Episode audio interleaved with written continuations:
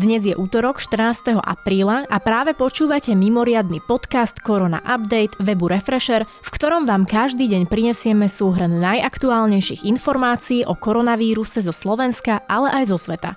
Tento podcast nemá slúžiť na vyvolávanie zbytočnej paniky, ale na rozširovanie povedomia o ochorení COVID-19. Začíname správami z domova. Počas pondelka pribudlo na Slovensku 66 nových prípadov nákazy novým koronavírusom. Celkovo je tak na Slovensku potvrdených 835 prípadov. Laboratória vyšetrili 1302 vzoriek, z toho 1236 bolo negatívnych. Doteraz malo negatívny výsledok 29 217 testov.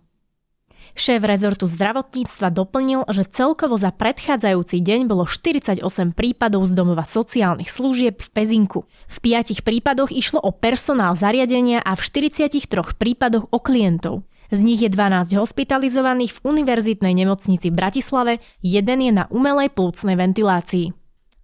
Celkovo je na Slovensku vo vekovej kategórii nad 65 rokov, teda tej najohrozenejšej, podľa štatistik Národného centra zdravotníckých informácií pozitívnych 101 osôb. Najviac ich je v okrese Pezinok. V slovenských nemocniciach sa spustí čas nevyhnutných plánovaných operácií, ktoré boli doteraz pre pandémiu odkladané. Operácie sa spustia podľa zdravotného stavu pacientov. Minister zdravotníctva Marek Krajčí priblížil, že v útorok alebo v stredu vydá hlavný hygienik Slovenskej republiky Jan Mikas usmernenie k operáciám. Budú operovaní tí, ktorí to nevyhnutne potrebujú a neznesú ďalší odklad. Premiér poukázal na niekoľko otáznikov týkajúcich sa šírenia nákazy, ktoré sa ukážu v najbližšom čase. Ide o rómske osady, ľudí, ktorí prišli zo zahraničia a neboli v povinnej štátnej karanténe, či ľudí v domovoch sociálnych služieb. Ak by tieto otázniky neexistovali, číslo R0, ktoré označuje, koľko ďalších ľudí nakazí jeden infikovaný, by sa podľa neho nachádzalo pod číslom 1. Za veľkú neznámu v šírení nákazy označil Matovič domovy sociálnych služieb ako aj predošlých 6 dní, keď bol na Slovensku počas veľkonočných sviatkov sprísnený režim. Dôsledky prípadného nedisciplinovaného správania uvidíme podľa neho v horizonte dvoch týždňov. Vláda budúci pondelok zverejní plán na otvorenie prevádzok. Igor Matovič povedal, že uvoľňovanie závisí od toho, ako sa bude šíriť nákaza. Ak počet nakazených nebude výrazne stúpať, otvoria obchody rýchlejšie, nevylúčil však, že ak počet nakazených bude stúpať priveľmi, obchody zostanú zatvorené. Vláda schválila rozšírenie pomoci pre zamestnávateľov a zamestnancov v čase pandémie koronavírusu. V tomto balíku pomoci za vyše 200 miliónov eur sa zavádza kurz Arbeit. Miery aj na jednoosobové eseročky či dohodárov. Od 18. apríla do 7. mája sa predlžuje dočasné obnovenie kontroly na vnútorných hraniciach Slovenskej republiky s Rakúskom, Maďarskom, Českom, Poľskom a na medzinárodných letiskách. Na dnešnom zasadnutí o tom rozhodla vláda. Od stredy 15. apríla sa na základných školách začínajú zápisy na plnenie povinnej školskej dochádzky na školský rok 2020-2021. Tento rok sa však uskutočnia inak ako po minulé roky, a to bez osobnej účasti detí a rodičov.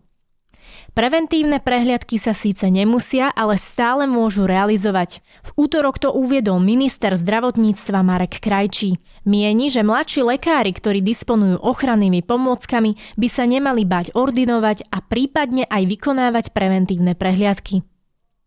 Výsledok testu, ktorý sa dá zakúpiť na internete na diagnostiku ochorenia COVID-19, čiže tzv. samotest, sa nedá považovať za 100% hodnoverný.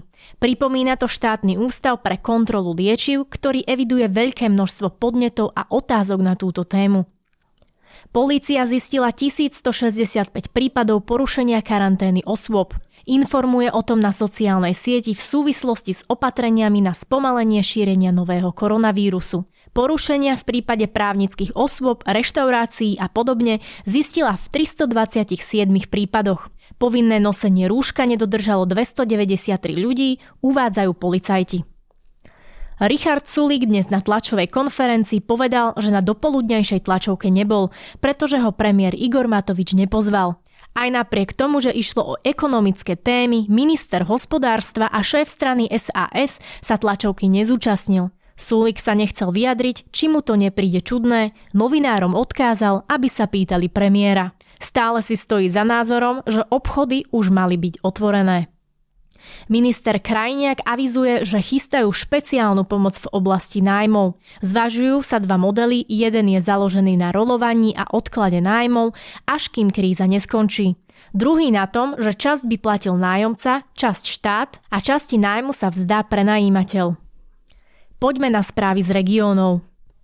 Výsledky testov na ochorenie COVID-19 v Košickej meskej časti Lunik 9 skončilo u všetkých testovaných s negatívnym výsledkom. Oznámil to v útorok primátor mesta Jaroslav Poláček na sociálnej sieti.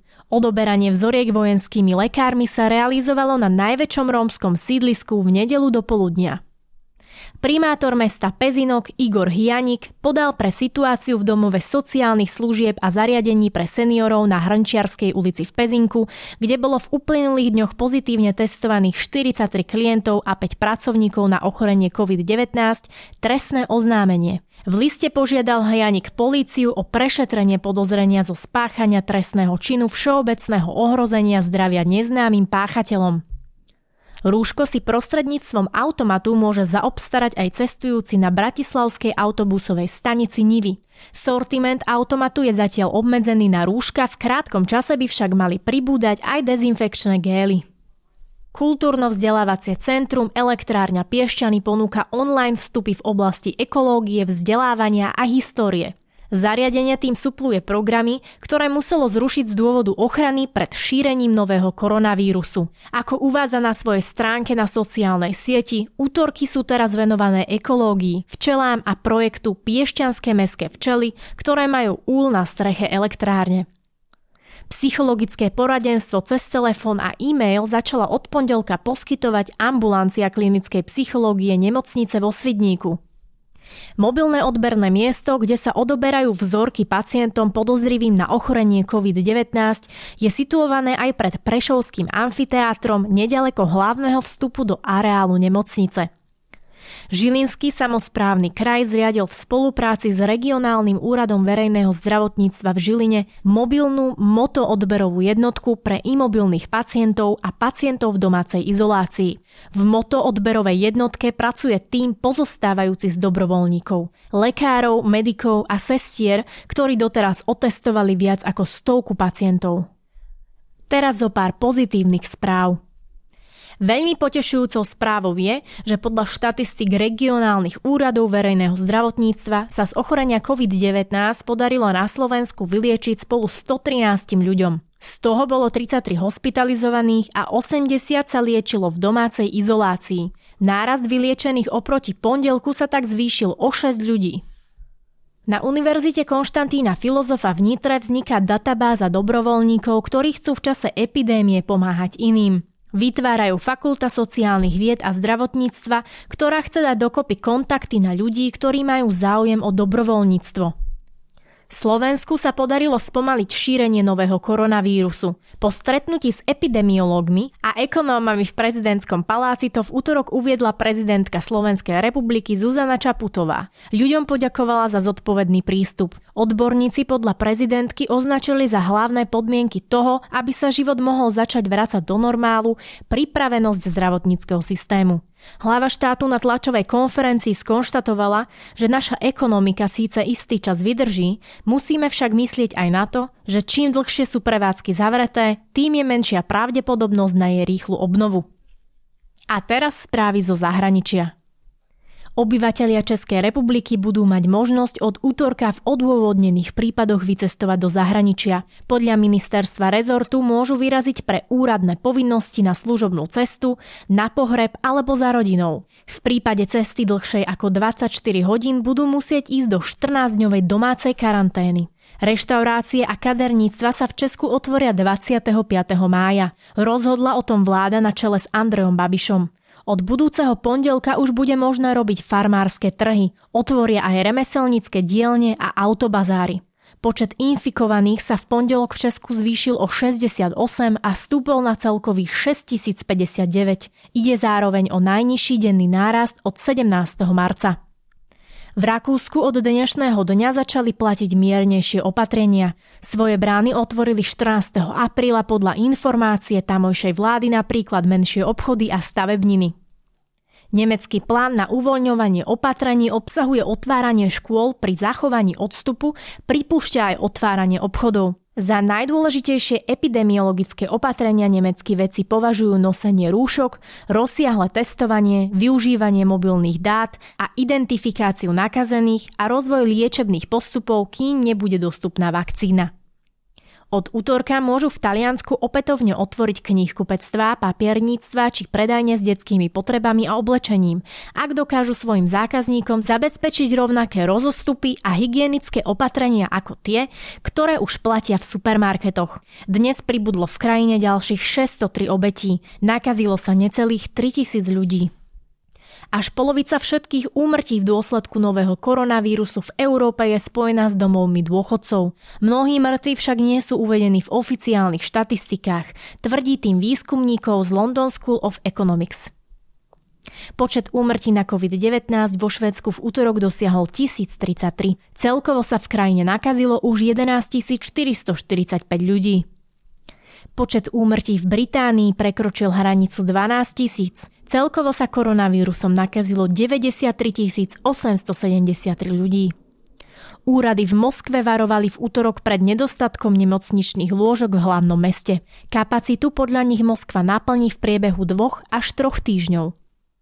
Amazon v USA najmä ďalších až 75 tisíc ľudí. Pre obmedzenie pohybu oveľa viac ľudí nakupuje online. Už minulý mesiac firma v USA najala 100 tisíc pracovníkov. Na záver si ešte vypočujte najaktuálnejšie čísla koronavírusovej epidémie. Na celom svete je momentálne nakazených viac ako 1 milión 969 tisíc pacientov. Na koronavírus zomrel cez 123 tisíc ľudí a počet vyliečených presiahol číslo 464 tisíc. To je na dnes všetko. Ďakujeme, že ste tento podcast dopočúvali až do konca. Nepodliehajte panike a dodržiavajte odporúčania, ktoré nájdete napríklad na vládnej stránke www.korona.go.sk. Národné centrum zdravotníckých informácií pripravilo pre ľudí aj aplikáciu s názvom Moje e-zdravie.